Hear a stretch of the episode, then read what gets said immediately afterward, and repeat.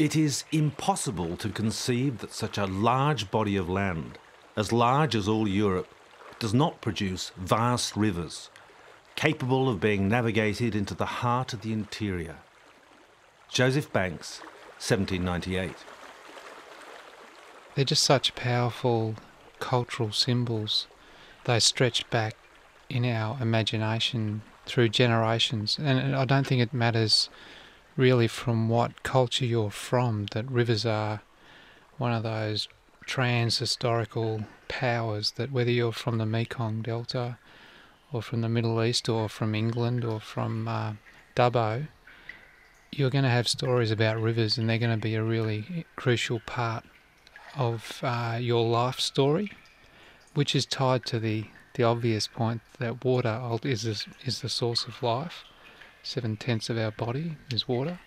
And there is that intimate connection between that powerful life force and the, the physical formations that convey water in extraordinarily beautiful and powerful and destructive ways and creative ways also. So there's this there's this really great mix of the raw imaginative power of rivers as symbols of life and of death and of creation, um, of divinity, of sensuality, combined with the very practical relationship they have to keeping our bodies ticking over by helping us put food in the uh, food in the tum. That was Paul Sinclair, Director of the Healthy Rivers Campaign, Environment Victoria. Hello and welcome to Hindsight. I'm Gretchen Miller, and this is the first of two programs which explore the cultural history of fresh water in Australia. Rivers, irrigation, farming, and the environment have not had an easy relationship for much of the period of European settlement. From the myth of the inland sea to the highly scientific approach to large scale irrigation, rivers have offered the answer to our dreams of prosperity and development. But what rivers we have! Often dry, sometimes flooding extensively, they defy European desire for order and regularity. Since settlement, Australians have wanted to alter the course of rivers, and in so doing, fight against the very climate itself. You perish here. All that country we flew over full of water. You perish down there. If you don't know where to go, and she's could be 20 miles for drink down there at times, and you got to know where the main holes are to find them. There's people perish down there in the channel. In spite of its name, there's people perish down there. Burke and Wills. Yeah, and a policeman. He was too tight to pay board at the JC. So he rode in and went the wrong way and died at policeman's hole down here on South Galway. And he rode on the sandhill. This has been passed down to me by Dad. Man lost heading west. It on the sandhills. And then how they found him, his horse came back here. If he gave his horse his head, it'd come back to the water, you know. So they tracked the horse back and found him then, but he was dead. So they buried him down there at Policeman's Hole, which was a dry water There is one last major wild river in eastern Australia, and it is named not a river, but a creek. The 1300 kilometres of the lazily winding Coopers Creek start with the Thomson River up near Hughenden in northwestern Queensland and end at Lake Eyre in South Australia.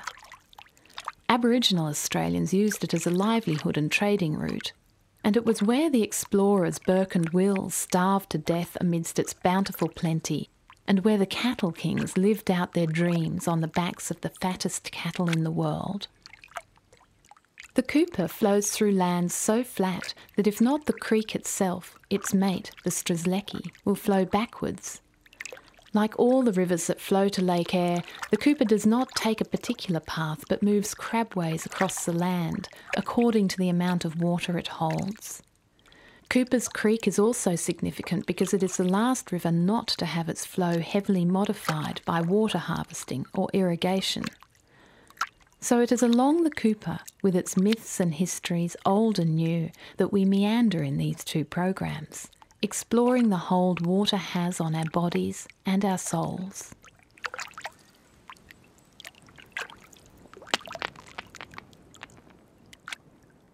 Cooper's Creek has had a fascinating impact, I think, upon many of the European explorers and settlers who first encountered it. They expressed a sort of formless fear about this dead riverbed. Something about it really disturbed them, unnerved them. I think the fact that the sort of bones of the river were there, but that it was so rarely animated by water, it seemed to contradict all their sense of what a proper river or even creek might be like. And so one finds again and again throughout the 19th century and the 20th century Europeans encountering the river and expressing not just surprise, but something that one can only describe as deep anxiety or fear about the nature that they're seeing. And I guess it's something about a river which is landlocked and frustrated, almost curling in on itself, emptying into nothing. That that's not what a river should do. It should release into an ocean, into a sea. It should animate the land. It shouldn't uh, just end up nowhere. It shouldn't just soak up water. It should flow, and it should flow predictably, regularly, continuously. And of course, we know, and they came to learn, that those inland rivers like Cooper's Creek animated periodically and unpredictably by great flows, and that a pulse of life follows that flow down the river. And one of the things that people observed and commented upon, and we do today, is the amazing contrast between seeing that land with water in it and that land in a drought. A place that can seem like a, a stony desert suddenly can become a wildflower garden. It become a place where there's pasture and where one could imagine homes and settlement and industry, productivity. But so soon it can return to a um, just a, a dry and sort of fearful riverbed. So I guess there's that response to um, a river which uh, doesn't flow, or at least if it flows, it flows very unpredictably and irregularly in such a way that it really hardly deserves the term river mm. as they see it. Historian Tom Griffiths. What a beautiful plane. What is it? The Cessna 182. I flew the whole 170 for nearly 17,000 hours. It's still in there. I've still got it in Longreach. Now, hang on. Once I get the seats for it, I'll get you in first. You can get in there and I'll belt you in. Now, Sandy Kidd of the property Ordell is known as the best pilot in the Cooper catchment. Flying with him in his little four seater over the vine like tendrils and green fingers of the great belly of the Cooper, you soon learn just how much he loves the country. He points out the light on the ghost gums, which are just sticks beneath us, and the painted beauty of a perfect red sand dune, the spinifex and roo prints making a delicate tracing. Married to Anne, Sandy describes himself as born to the land and is generation three in five generations of the family. That was Minnie and Tallboy, see? They were the Aboriginals. They were wonderful people. Yeah, I, I never knew them, of course, but they used to take those kids at sunrise and bring them back at sundown. They looked after and taught. That's why they were so smart. They could read the ground. They could track a snake. Look, they knew everything because those old people had taught them. In in in this photograph, talk. Tell me who's who. Who's that? So that's that's Manny and that's Tallboy. Husband and wife? Yeah, oh yeah. And who were the kids? That's my dad. That was his twin sister. And that was Kitty, the eldest one, and that was Bub, the youngest one. Kitty was born with the years, wasn't she? Um, so she looks like she was about nine there, uh, about 1909. How long has your family been here? Annie, when did Grandma's mob come out here? My grandma was born over here at Hammond was born there in uh, 1880 or 1881. To which family? Hammonds. My grandmother was a Hammond. The Hammonds, the Duracks and the Tullys all came out here together. And, wasn't and the Costellos. I missed one out. And he was the brains. He was the bushman. He was the surveyor. Tom Hackett was the first white child born on the Cape. He was married, and Grandma Kidd was the first white woman born on the Cape. What about you know the women in Ah. these properties? Look, without the women, well, there'd be no breeding program, put it that way, but uh, those women did it hard. My grandmother, she used to put everything out on the lawn at night to get cool on dark and bring it in before sunrise, you know, meat and uh, veggies and everything went out at night on the lawns. And you pulled them in at dark, you know.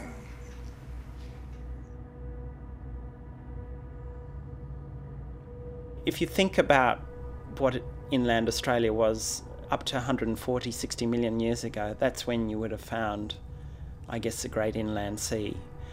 Basically, where inland Australia was cut up into different islands, and there was a sea extending from about Brisbane right into the central part of Australia and up into the Gulf of Carpentaria. And we see little snippets of that in the fossil record in things like plesiosaurs and sharks that keep turning up in these fossil deposits in central Australia.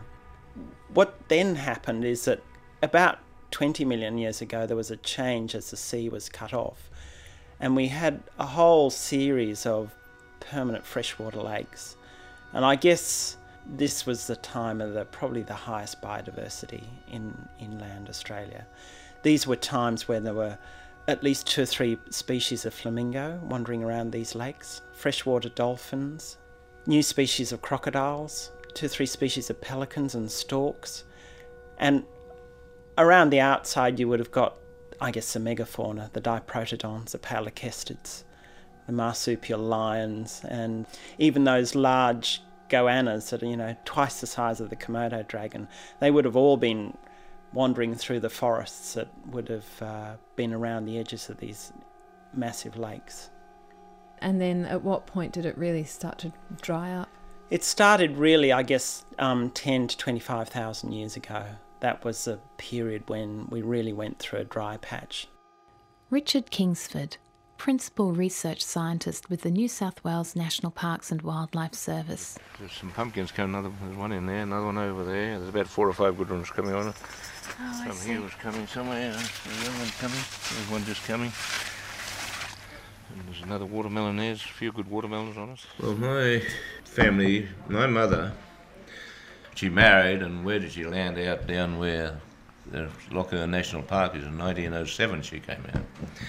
With nothing there because there were no mail services, no telephones, no made roads, and very little. Just the land was just opening up. She's there for a few years. Her husband, Mr. White, at that stage, had had an accident of a horse, and he only lived for a few years.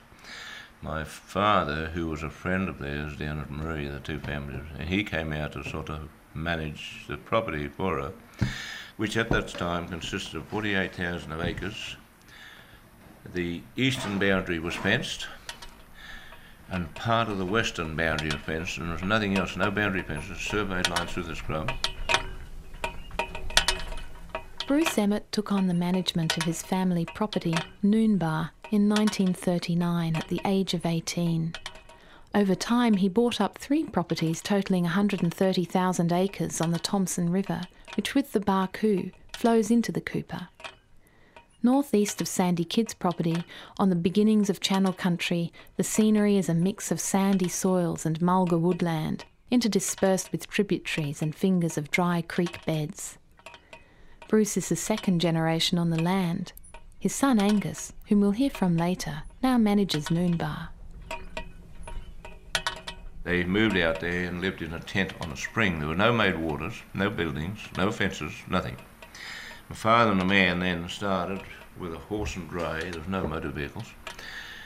And they started to fence the boundary line, which was a distance they had to finish 29 miles, not kilometres, miles. With crowbar and shovel, they started to erect a six-wire boundary fence, which they persevered with and did. And that's how they began. And from there, then there's no water, no buildings, as I said, they're living on a tent. Where our present home is, with a little wonky scoop, which is a one little horse scoop and hand plough and walking behind it, they started and they built a 7,000 cubic metre dam, as we call it, a ring tank. And that is the water. And when they got the water in, they then put up a small cottage, built pretty rough one, beside the water, and that became known as of Noonbah, which is still there, not the building, but that's the centre. My mother there and father, for the first eight years, for my mother to come to town meant a three days trip, two nights on the road, camp, travelling on a horse and buggy. Three days up, stay shopping in town, and three days back. That's how they lived for the first eight years. It's a massive catchment. I mean, we're talking about an area that's probably about 20 or 30% bigger than Victoria, that starts uh, probably about three or four hundred kilometres west of Rockhampton, and then you go down this big swathe that cuts through the middle of our continent, right down to Lake Eyre, and that's really the end of the Cooper Creek catchment. And it's driven by rain, and often the cyclones that get blown off course off North Queensland they're the ones that I guess deliver the big boom periods. Those those immense floods that we get in inland Australia make their way down this incredibly complex uh, river system that's primarily got two feeder rivers, uh, one of which is a, the Thomson system, and then coming in further down to the south is the Barcoo. And those two rivers come together and they channel in to meet the Cooper, and it's probably one of only very few river systems in the world that's a creek and that's actually filled by two rivers. And it is it's an amazing in its sort of complexity in terms of how often the floods come, but also where they go, and it changes all the time. So that sometimes you can even get some bushes growing in the channel, and that'll affect the whole river system downstream as the river finds another path.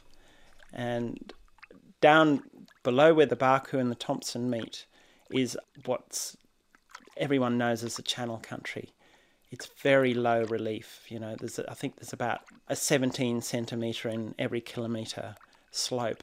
So you can imagine you just need any sort of a blockage to change its path, and depending on where the water's come from, what it's hit, you get this ever changing myriad of channels, and you look at them in the evening light and the water reflecting, and it just look, looks like a huge puzzle.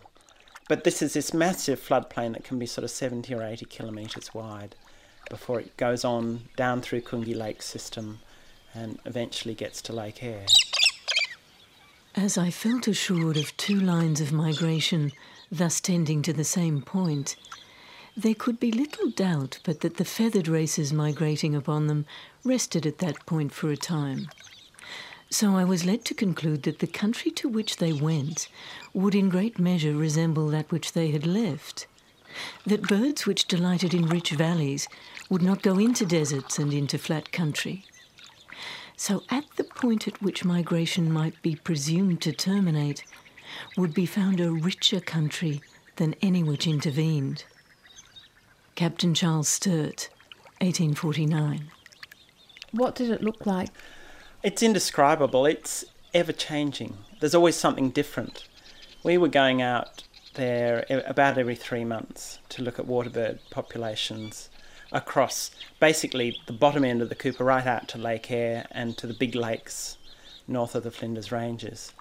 And I just remember that sort of absolute anticipation every time we went out every three months, not knowing what it would look like, how different it would be, and every system that you came across, there were just surprises. Um, waterbirds were prolific, they were just everywhere, and literally hundreds of thousands, and incredible diversity from sort of pelicans to swans and small migratory waders from the northern hemisphere.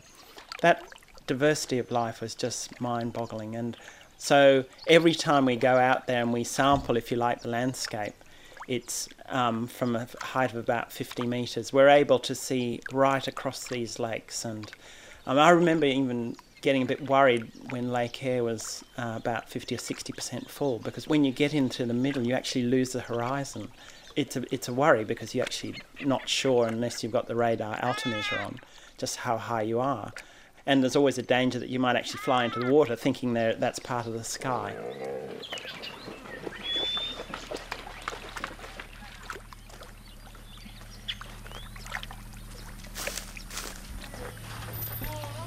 Hello. Hey.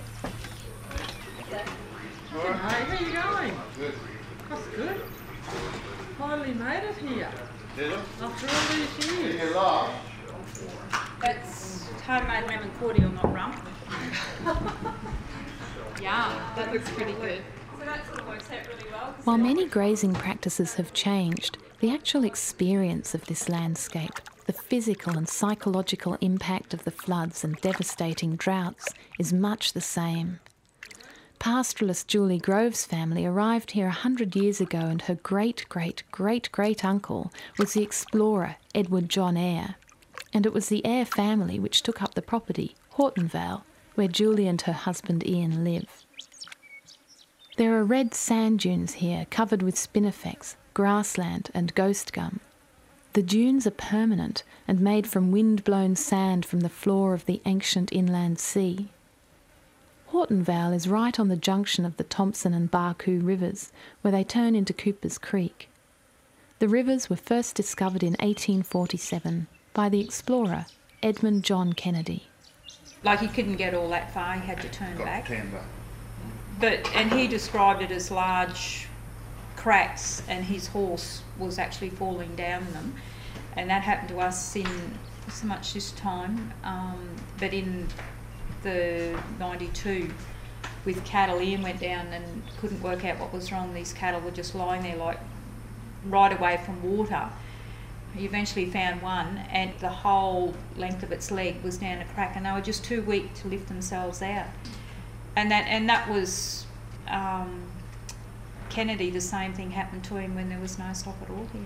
And I think these days most people like they talk about overstocking, but you know, sort of you have a stocking rate. It's not just the here and now. It's that actually knowing um, the whole system because let's face it, if you overstock, you lose money. The crux of it is the rivers are important to us, and there's attack like you make your living off them, but sort of that sentimental value, appreciation of the whole river system as a whole is mm. still with us. I hope it never goes. Yeah. Oh, you become a bit passionate about. My great grandfather, he came up. I think they came from around Tibooburra, Broken Hill, but they came up here, and he was actually on the rabbit netting fence, and I think they had about 500 sheep, but they just drive along, drive the sheep with them, and that's how they lived. One stage, his brother had the Cobb Co. coach run from Longreach to Windora. So this is a photograph of. This is the Longreach Post Office. Outside, you can still see the Longreach Post Office there. It hasn't mm. changed that much. It's the original building. Mm. And that's the actual coach that he used to drive in the mail service going through to Windora. haven't got an age on the photo. Wow, early 1900s.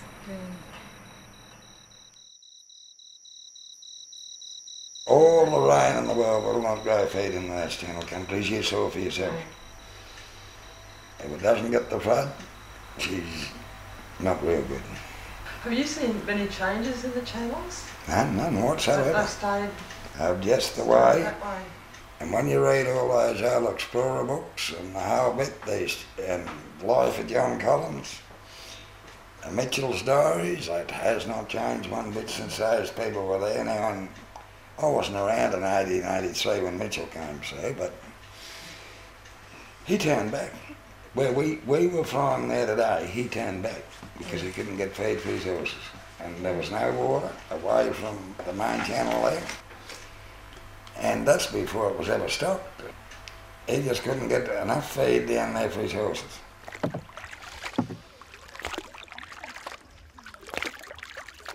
The old native is still in the camp, quite satisfied.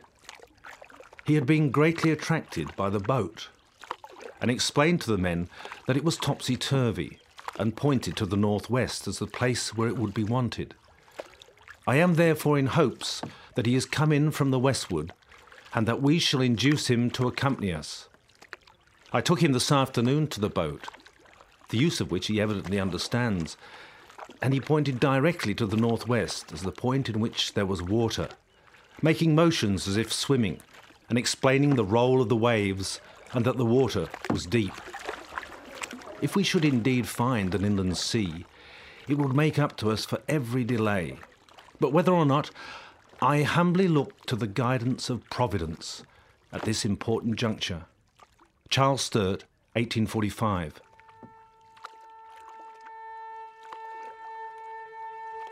You're listening to Hindsight on ABC Radio National with me, Gretchen Miller.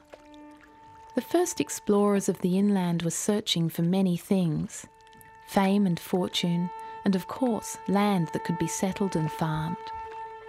In so doing, they were also looking for water. The inland sea was one thing they thought must lie in the centre of such a large land body, or as Joseph Banks imagined, a great river which would handily link the disparate settlements.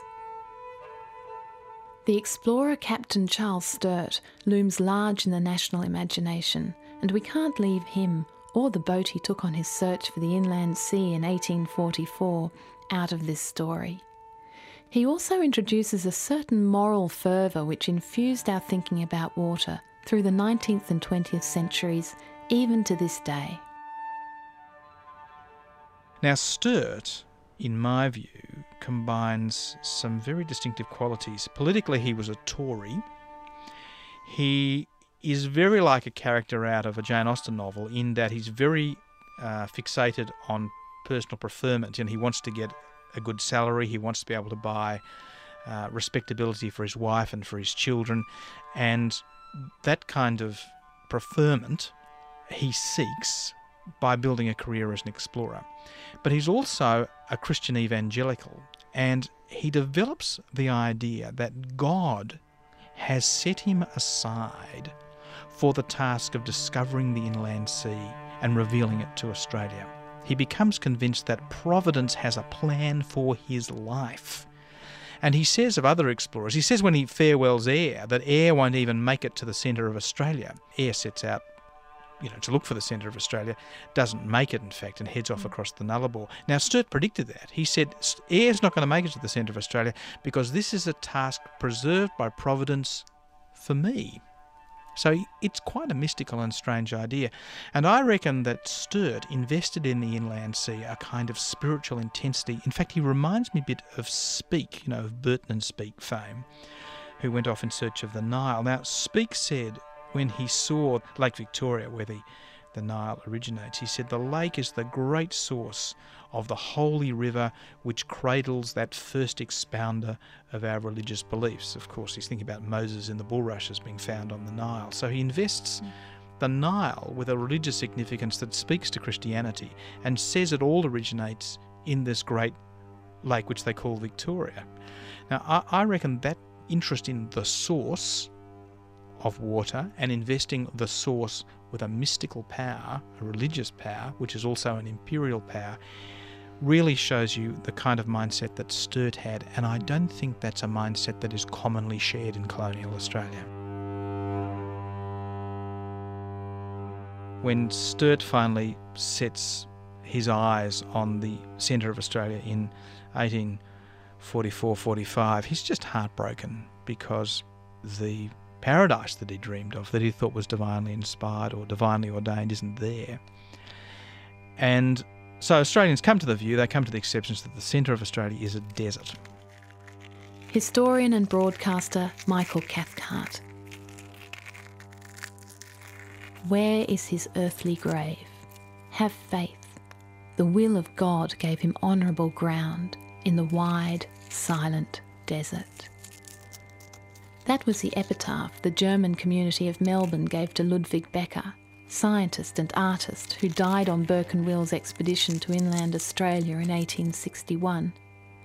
Becker's paintings were exquisite, almost luminous, and he often painted in miniature for easy portability. He'd sit up and make notes and draw after a hard day's work, while the rest of the team slept. He kept mucking up he was a, uh, a German migrant who came out into to Australia. I think it was in, in the 1850s. He came out. He got sick of the um, Christian Puritanism in in uh, Germany and came out to Australia. And he was a bit of a jack of all trades. He was a bit of a natural scientist. He was a bit of a, a drawer, and he told a great story. And he he sort of wandered around Australia for a while, spent a bit of time down in Tassie, went to the goldfields, and eventually he ended up getting roped into going with Burke and Wills on their exploration of inland Australia as their um, natural historian. And he drew a whole series of drawings and watercolours and did some pretty ordinary scientific experiments that he, he sent back to Melbourne. He didn't actually make it back from the Burke and Wills uh, expedition, he died on the way. How did he represent the landscape and water in it? Ludwig was one of those people, I think, who must have woken up in the morning, some of the mornings at his campsite, and wandered away from the camp and looked out on that landscape and thought to himself, my God, you know, it's so big, it's so powerful. There are so many things, things to understand here, and water was part of that, the rivers were part of that, but so were the vast sort of saltbush plains, you know. So was the ab- Aboriginal culture. So he represented water and land and Aboriginal people in a way that I think is it's scientific. He's trying to document, you know, what he sees before him in the most honest way he can. But you feel a deep respect coming out of his work. His paintings are exquisitely beautiful. He actually drew like little bugs that he found in the armpits of geckos. Slightly weird, you know. He, he drew moths that flew into his cup of coffee he had this sort of eccentric way of going about things and a respectful way of, of looking at the landscape. Even his drawings of the desert and of heat mirages, the terrible heat that he and Burke and mm. Wills endured, are very sympathetic. I mean, the thing, the reason I like Ludwig too is that it, while he was painting that country out there in western New South Wales, Burke was actually trying to kill him. That he had no no uh, respect for what Becker was trying to do, to understand the mysteries of the land through scientific knowledge. Um, and he made Becker do all these jobs around the camp and took him away from his science. And, you know, Becker was the oldest bloke on that trip and he was worked pretty hard. I don't think there's, there's too much doubt that Burke contributed to Becker's death.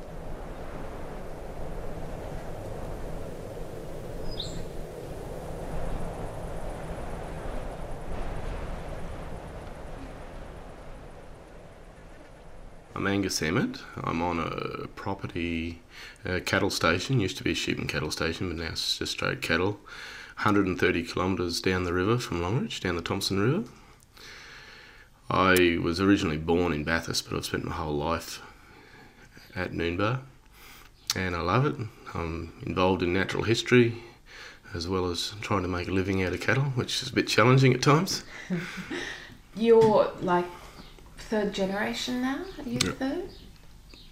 Yes, I'm the third generation. I'm just adding up there. My children are the fourth. What's the river like where you are? We're on the top end of the Channel Country, so we've got fairly extensive floodplains and strings of permanent waterholes. How often is it flowing and how often is it dry? It's usually dry. Yeah. usually the, there's just a string of waterholes with nothing in between. And we don't get regular floods because we live in a very much a boom and bust environment. We get most of the water that comes into the system comes from the northeast at the top end of the Thomson system and over on the top end of the Barcoo that actually head up in the higher rainfall areas. But the one characteristic of the system is the, the whole irregularity of it. It rains when it rains, and there's lots of dry periods in between. We've just had the worst drought in in hundred years, and when you're struggling to keep your stock alive, and all the waters are drying up, and the cattle are dying, and all the emus are dead, the roos are all dying, all the birds are gone. It's pretty hard to actually emotionally stay on top of it. Mm. And when it's flooding, then what? Oh, it's wonderful. Everything smells good and looks good, and there's animals everywhere, insects, and stock do well. It makes you feel makes it makes you realise why you're actually there. You've got to realise that the norm is dry, and you have to manage accordingly. But when it gets very very dry, it's still emotionally and physically very hard to survive when you're trying to make a living. Angus Emmott, who now runs Noonbah Station,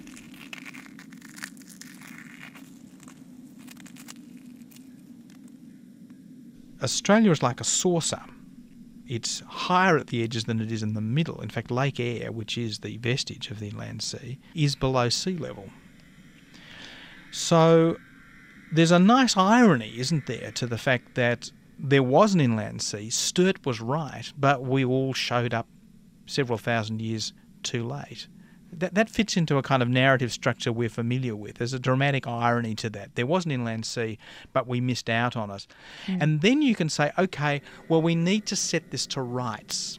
Now, what happens at the end of the 19th century is that Australians start to think of the desert as a big bowl of nothing. It's a big absence. There's nothing there, there's no nature. The desert is the negation of nature.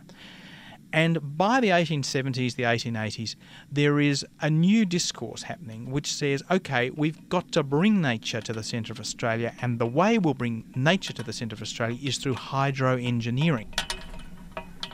Now, today, we think of engineering as the opposite of nature. We think that the choice is between leaving a valley in its natural state or putting a dirty big concrete wall at one end and damming it and calling it a dam and sacrificing nature to this artificial cause, and you've got to do some kind of cost benefit analysis to decide whether you want to do that or not. Mm. But in the 19th century, the hydro engineer was going to bring nature to a land that had been deserted by nature. We have to bear in mind that we're used to talking about Australia as distinctive. We're used to saying, okay, let's understand Australian history and Australian character by talking about the ways in which we are different from other people. But there are also, it's also important to look at the ways in which we are the same as other people. And in the 19th century and into the 20th century, the building of dams has been a great nation building project throughout the world. And it remains so. You know, it, if you look at India or China uh, or, or America, the building of a dam was essential to the building of a nation, and we are buying into a global discourse in this. It's not something that makes us peculiar. It's something that it's it's an attitude that ties us in with an ideology that is pervasive throughout the West and isn't laughable or contemptible or easily dismissed. I mean, the idea that there should be farms on which you grow food and that, that water should be used for maximum benefit is not of itself risible.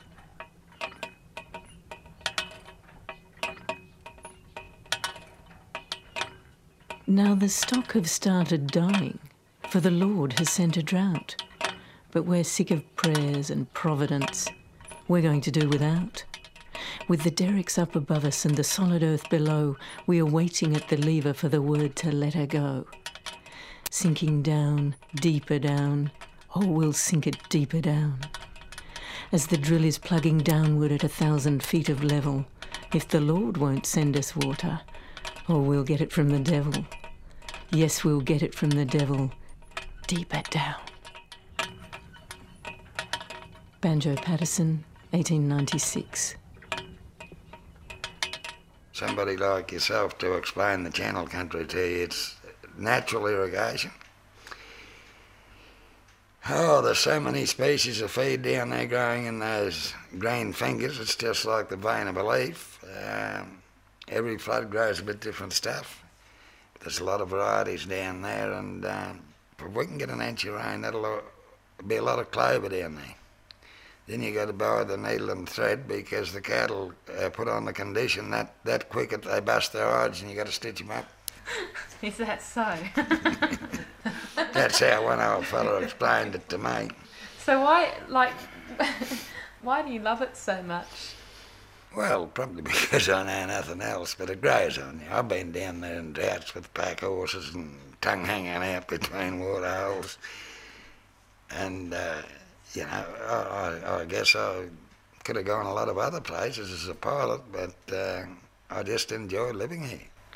Just been bred to the bush.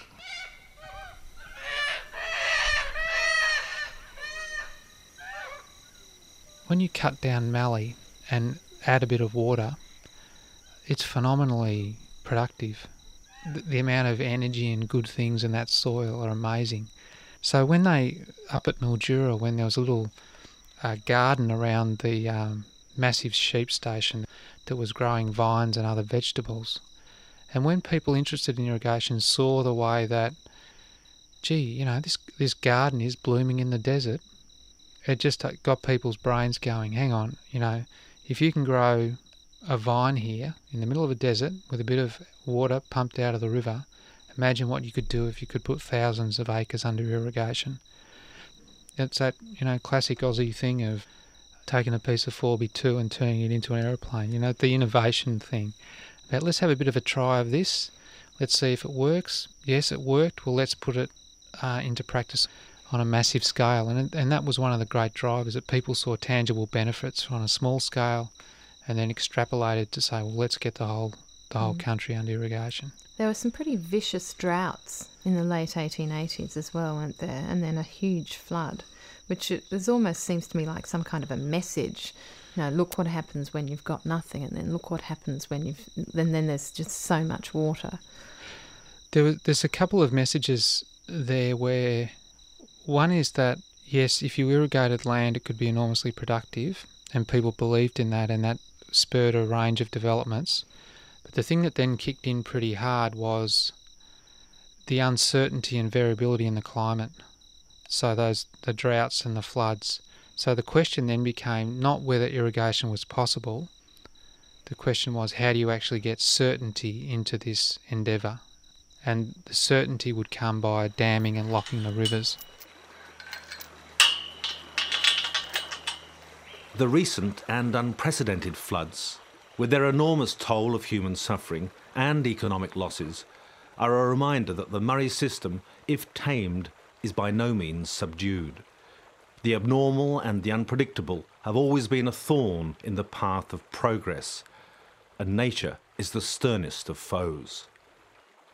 Bernard Cronin, Walkabout Magazine, 1957.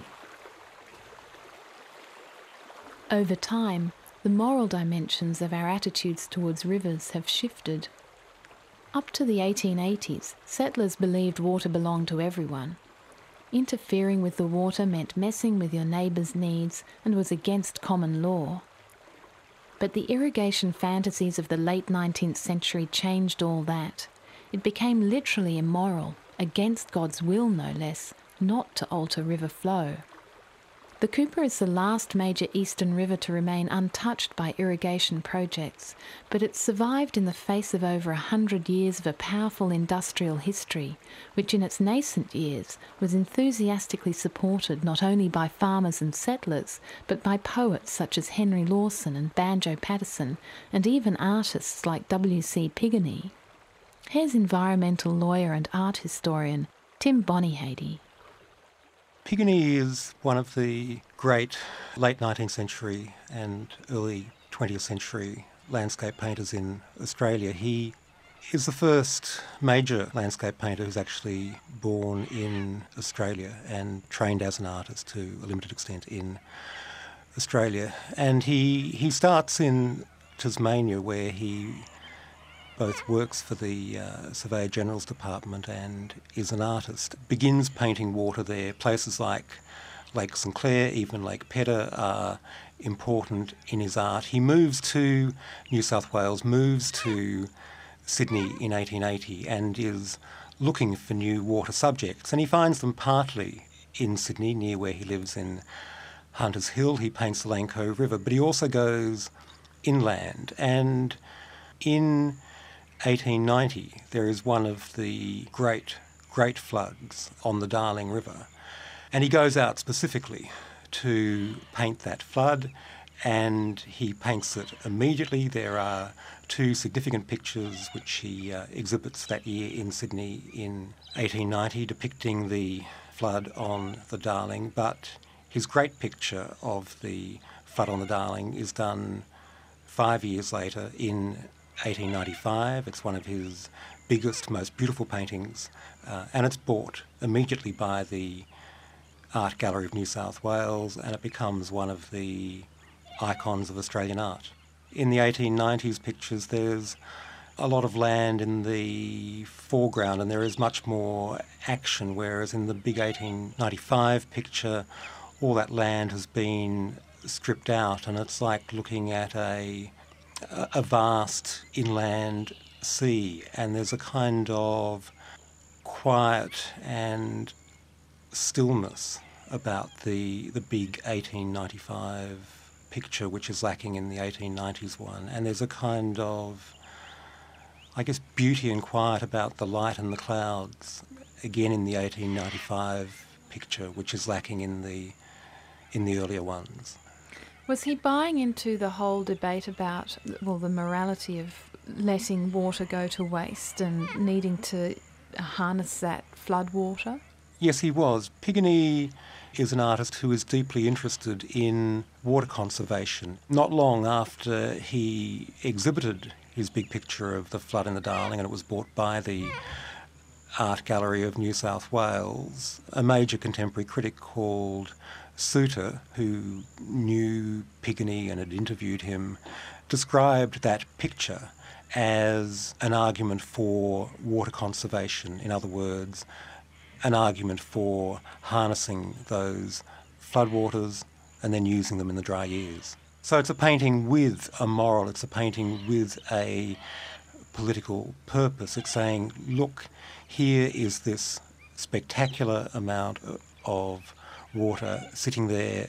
If we do nothing um, when this kind of event occurs, it will just all disappear, and then the droughts will inevitably come, and then all the stock will die. If we could only capture this water, then we could use it in in the dry years. Well, it's really staggering. You go down there in a drought and you drive across and you think nothing, and a big rain comes and you come in. And for far as you can see, there's miles of water out over the plains everywhere. It'll be 27, 30 feet deep in the, through the channels. The place, second place we bought, the first place we bought after Nuremberg, Waterloo, got its name by the fact that there was Drover going down with 8,000 wethers, and he camped just inside the outside channel. And that night, just unexpectedly started to rain. By morning, he couldn't get out, and it kept on pouring rain. There floods and washed every one of the 8,000 sheep away, and they called it the Waterloo. That's how it got its name, that place. How quickly does it go from being bone dry to being. Well, we've seen the Virchman Creek bone dry, a dark at night, and gone out in the morning. It's been flood all over the flats. The Thomson is a bit slower usually, but a big generator will put in flood in within days, and that flood will stay up anything from a month to six weeks that stays in flood from that one big rain. It's a, it's a wonderful sight to see if you could ever see it. But I've often flown up over in flood, and just to see where that flood water is and what it does is just of course, it tears the fences out, it takes things, hell of a benefit comes behind it. It's great just we love seeing it, you know, because we don't often see it. It's only every year or so you see these big floods.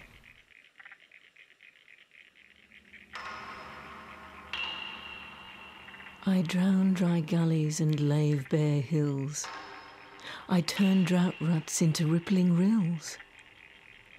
I form fair islands and glades all green, till every bed is a sylvan scene. I have watered the barren land ten leagues wide, but in vain I have tried. Ah, in vain I have tried to show the sign of the great All Giver, the word to a people. Oh, lock your River. Henry Lawson, 1899. They are both great advocates, particularly in their verse, of the importance of exploiting water. Paterson writes a fabulous poem about artesian water and the excitement of these bores, which particularly in the 1890s began to be sunk in a big way in uh, the far west of New South Wales, and the kind of huge amounts of water which, particularly to begin with, came out of them. But it was Henry Lawson, much more than Paterson, who was interested in that kind of exploitation of the interior, and it was an enduring theme in his work through the 1890s, through the early 1900s, even up to not long before his death, when he's given a kind of government position to rescue him from poverty and, and drunkenness. In the Murrumbidgee irrigation area, and he characterises himself there as an irrigation poet, and he sees it um, in letters he writes as one of the enduring aspects of his writing. Mm. He didn't mince words though about the horrors. I mean, I think Banjo Paterson was much more romantic. Lawson was a bit darker, and he didn't really mince his words about the horrors of a dry and desolate bush. No, that's right. I mean, Lawson is a, a much darker, and I also think a much better and much more interesting writer and individual than Paterson was. And so you do get that kind of horror expressed very powerfully in his work of droughts and of desolation in the far west of New South Wales, based partly on a trip he made to Bourke and to places like the Paroo.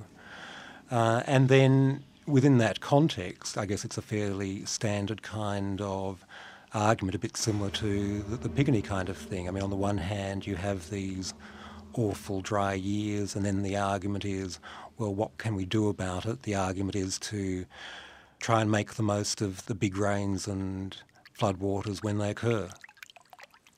Tim Bonyhady, and you've been listening to Hindsight on ABC Radio National.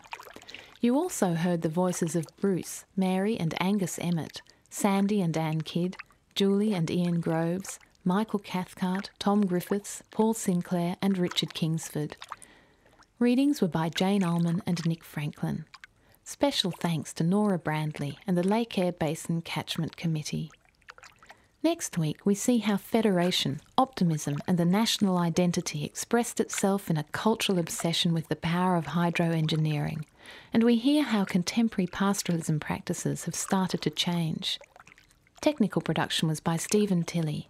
I'm Gretchen Miller, and I'll see you next week, but I'll leave the last words to a pastoral manager, Marie Norton, bookkeeper for Innamincka Station, which is owned by the cattle company S. Kidman and Co. With 14,000 cattle on close to 4 million acres, it's by far the largest property of those we've spoken to today and is located on a mix of wetland and gibber country in the Strzelecki Desert, well down the Cooper and en route to Lake Eyre. And uh, yeah, well, the gibber with the um, the button grass and Mitchell grass is probably uh, the best fattening country. Oh well, other than the river country, mm. but uh, it's the good uh, good grasses. So yeah, depend on how you define harsh. Garden doesn't look harsh. no, yeah, we just love the country. Um, I don't look at it as harsh country. like the vastness and the, the quietness and and not the so busy sort of life. Well, it's still a busy life, but not run by a clock so much as, as by the sun, I guess.